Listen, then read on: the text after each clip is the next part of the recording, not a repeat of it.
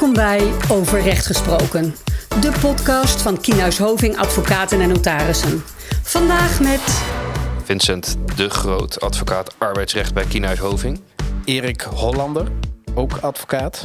Arbeidsrecht zelfs. Arbeidsrecht zelfs. Nou, moet je nagaan. Hey, ehm, Erik, we zitten hier eh, omdat jij in september al een podcast hebt opgenomen over slapende dienstverbanden. Want daar gaan we het vandaag over hebben met, eh, met Tom Profijt, Ja, klopt. onze collega. En eh, in die podcast hebben jullie een aantal voorspellingen gedaan. En zoals het met voorspellingen hoort, moet je natuurlijk achteraf ook even kijken of ze zijn uitgekomen. Ja, Dus wij gaan vandaag volgens goed gebruik ook een arbeidsrechtelijke podcast opnemen als, eh, als eerste podcast van het jaar. Hè? Het jaar Ja. 2023 in dit geval. En daarin gaan we eens even kijken hoe het, eh, hoe het gesteld is met jullie voorspellingen. Zijn ze uitgekomen of niet? ja, nou is het ook nog zo dat als ik er heel goed over nadenk, vraag ik me zelfs af of Tom en ik wel een voorspelling gedaan hebben. Maar Ja? in ieder geval eh, was op dat moment nog onduidelijkheid. Ehm, omdat het toen nog niet de uitspraak van de Hoge Raad was. En ja, die onduidelijkheden die er toen waren, die zijn er nu niet meer. Oké, En- nou, dan gaan we gewoon de onduidelijkheden wegnemen dus. Dat gaan we nu vandaag doen. Wat leuk. Laten we, dan, eh, laten we dan eens beginnen met eh, eh, uitleggen wat ook alweer een slapend dienstverband is. Want september is ook alweer vier maanden geleden. Ja.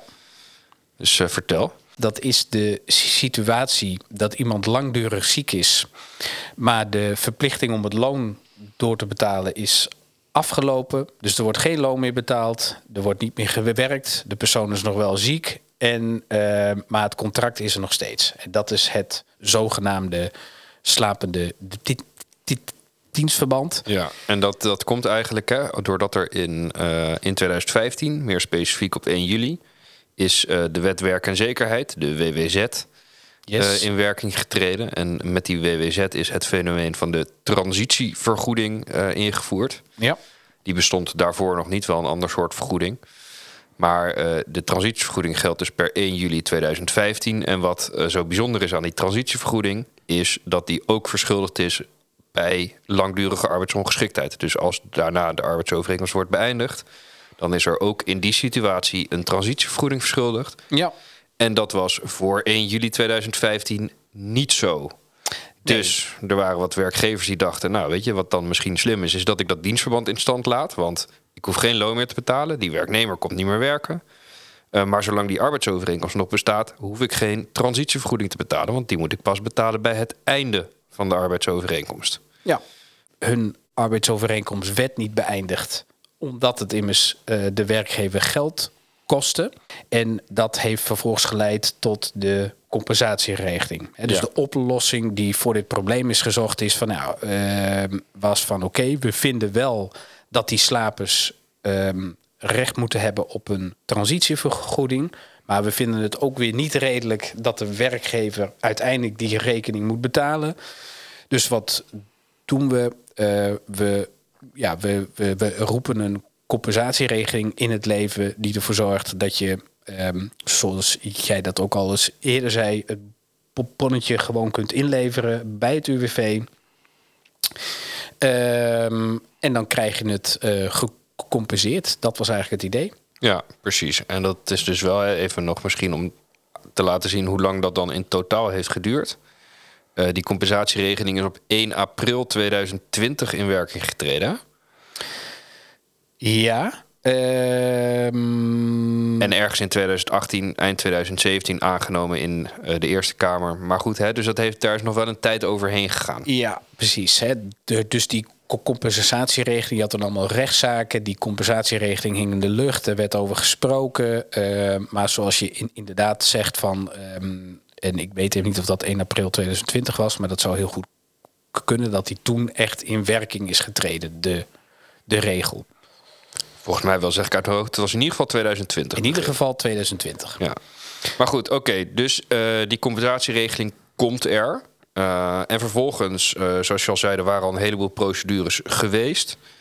Werkgevers hadden, of werknemers moet ik zeggen, hadden op allerlei verschillende manieren geprobeerd om de rechter zover te krijgen dat, dat die tegen zijn werkgever zou zeggen: je moet dat dienstverband beëindigen. Of althans, je moet in ieder geval die werknemer die vergoeding betalen. Ja.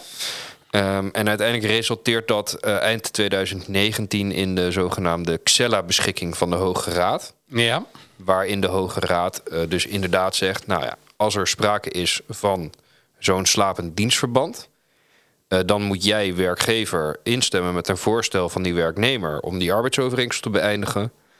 Onder toekenning van een vergoeding ter hoogte van de transitievergoeding, zoals die gold ja, in principe na die 104 weken, die twee jaar arbeidsongeschiktheid. En de reden waarom dat zo is, zei de, werkge of zei de Hoge Raad, is omdat jij gecompenseerd wordt voor die vergoeding. Ja. Even heel kort door de bocht en zonder enige nuance. En eh, ja, daarvan zegt dus ook de Hoge Raad van ja, je moet eh, meewerken gelet op het bestaan van die compensatieregeling. Nou, dat eh, lijkt me duidelijk. Dan waren we klaar, Ja. denk ik. Even iedereen alle slapende dienstverband beëindigd. En dat was het. Ja, maar dus toch eh, niet. hè, Oh. want er zijn toch nog wat eh, openstaande vragen Oh. hierover. En dat had er in essentie, nou ja, of in essentie, maar wat belangrijk daarin is, is dat die compensatieregeling had een terugwerkende kracht.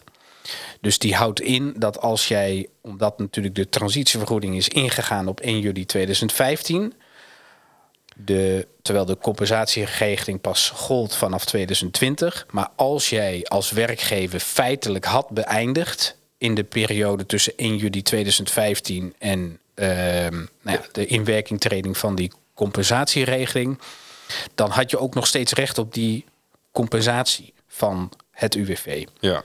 Ook al, hè, dus ook zelfs al als jij niet wist dat die er überhaupt nog zou komen, als je dat gewoon gedaan had. Ja, en de hoogte van die compensatie die werd berekend aan de hand van eh, weer die 104 weken Ja. ziekte. Hè. Het moment dat die werknemer dat het opzegverbod tijdens ziekte was verstreken, in feite. Ja, klopt.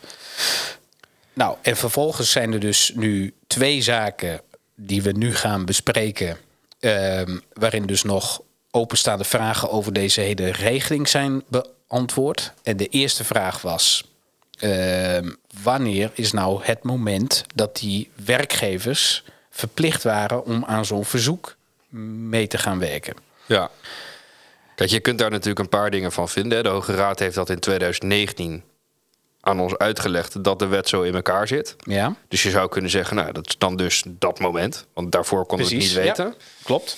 Goed, de andere kant is dat eh, wij er altijd van uitgaan dat de Hoge Raad eigenlijk alleen maar vertelt wat de wet altijd al zei. Ja, Eh, dus je zou ook kunnen zeggen, het moest al vanaf 1 juli 2015.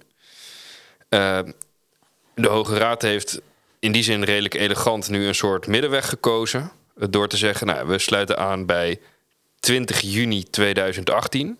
Wat gebeurde er op 20 juni 2018? Dat was het moment dat de compensatieregeling in het staatsblad werd gepubliceerd. ja, En het dus eh, zeker was, in de ogen van de Hoge Raad in ieder geval, dat die er zou komen. ja. Dus dat was het moment dat iedere werkgever had kunnen weten: als ik nu een vergoeding betaal, dan krijg ik die gecompenseerd. Of niet op basis van de regeling, maar dan wist hij in ieder geval waar hij aan toe was. Precies. En want wat was de, ja, de casus die hier speelde was... er is een slaper, die slaper die heeft in 2017 zijn werkgever verzocht... ik wil een eh, beëindiging en ik wil dat jij daar ook aan meewerkt. Toen was al wel, hing dit allemaal al met die compensatie in de lucht. En vervolgens eh, ging die dus ook met pensioen in 2017. Ja, en als je met pensioen gaat, of in ieder geval de AOW-gerechtigde leeftijd bereikt, dan eh, eindigt het dienstverband ook. Of je kunt opzeggen tegen die datum zonder dat je enige transitievergoeding bent verschuldigd. Dus hij was, ja, die werknemer die weer wilde dat.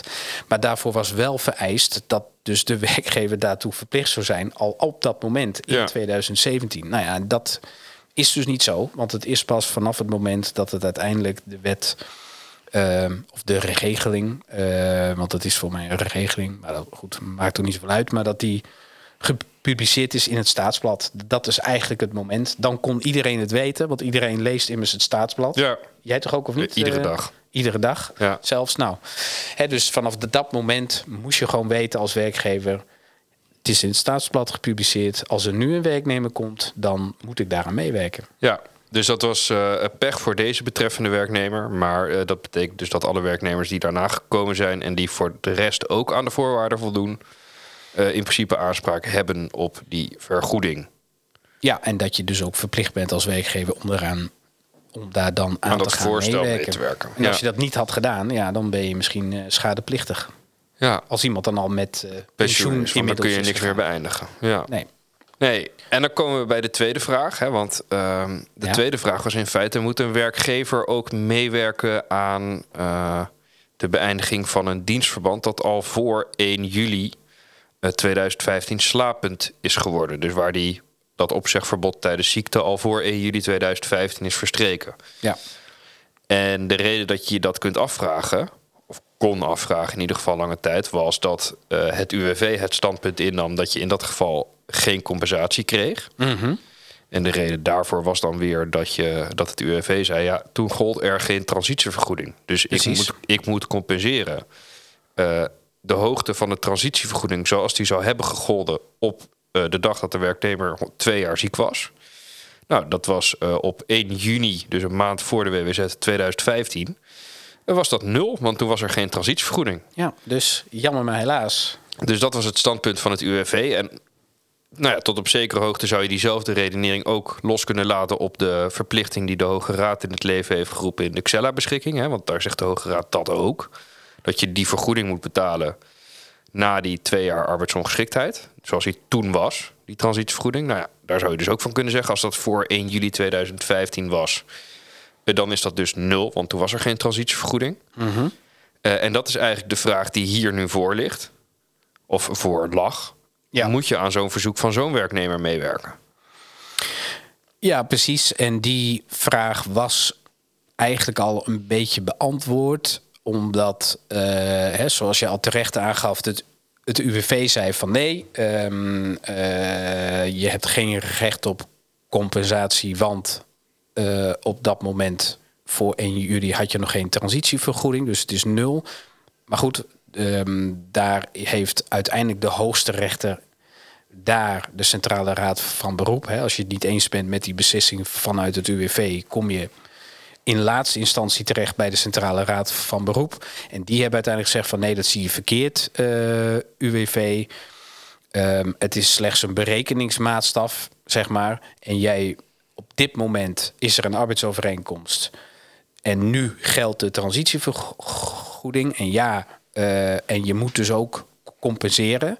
En dan moet je dus gewoon, zeg maar, de, ja, de berekeningsmethodiek zoals van de transitievergoeding zoals die is, hè, met begindatum en einddatum van het dienstverband, dat gebruik je, maar dan wel met de, eh, eh, ja, met de regels voor, voor de transitievergoeding die, die nu gelden, ook al gold dus toen niet een transitievergoeding. Ja. Ik hoop dat het nog te volgen is. Ehm, met moeite, maar het lukt. Het lukt. Het ligt niet aan jou, het ligt gewoon aan de... het ligt aan de regels. Bijzondere constructie. Precies, precies. Ja, maar goed, dus het antwoord is eigenlijk hè, even simpel. eh, ook bij eh, slapers van voor 2015, 1 juli, moet je eh, gewoon meewerken als zij dat verzoek hebben gedaan na 20 juni 2018. Ja, want dat had dus de Centrale Raad van Beroep gezegd. Maar nu kwamen we dus bij de Hoge Raad. En die zegt dus precies hetzelfde. Ehm, Je krijgt het toch gecompenseerd, dus moet je ook meewerken. Ja. Even ja.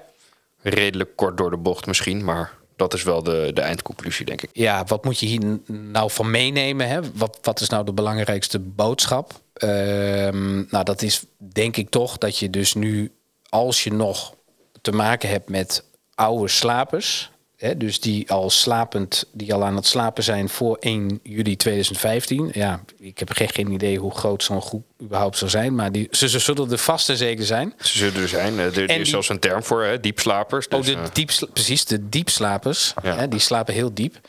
En, eh, en die mensen zijn ook nog niet met pensioen. en nog met steeds ziek. AOW. En ze zijn nog steeds ziek. Nou ja, dat zal wel vaak misschien wel zo zijn. Maar inderdaad, dat moet dan ook. Ja, dat als die dus komen, eh, dat je die dus ook prima kunt afwikkelen. Ehm, maar dat je dus dan wel even goed moet kijken dat je de transitievergoeding op zo'n manier berekent dat dat op het bedrag uitkomt. hè, Wat je dat even gecompenseerd van- krijgt. Precies, als je dat even vanuit werkgeversperspectief eh, bekijkt. Hè, Ja. Want dat is in ieder geval, ja, dat, dat zou je dan ook eh, gecompenseerd krijgen. Ja, dus dat is eigenlijk berekenen naar eh, de huidige rekenmethode. Hè? Dus niet die, niet die die tussen 2015 en 2020 gold. Ehm, en eh, dan met de einddatum van voor 2015, 1 juli 2015. Ja, dus in feite kun je dus zeggen dat je alle slapers nu, die er nog zijn en die aan de voorwaarden voldoen, kunt, Kunt gaan beëindigen. Ja, dat dat kan. Ja.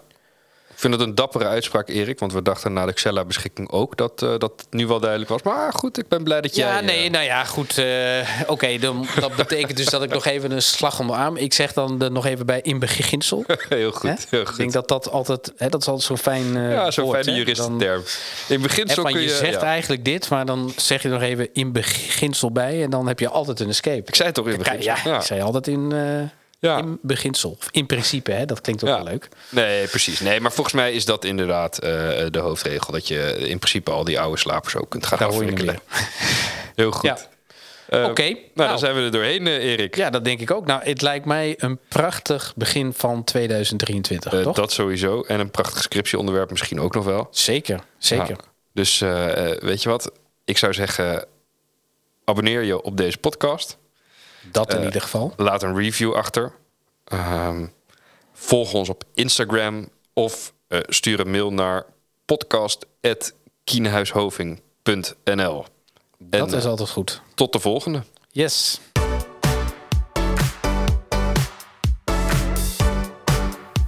Dit was Overrecht Gesproken, de podcast van Kienhuis Hoving.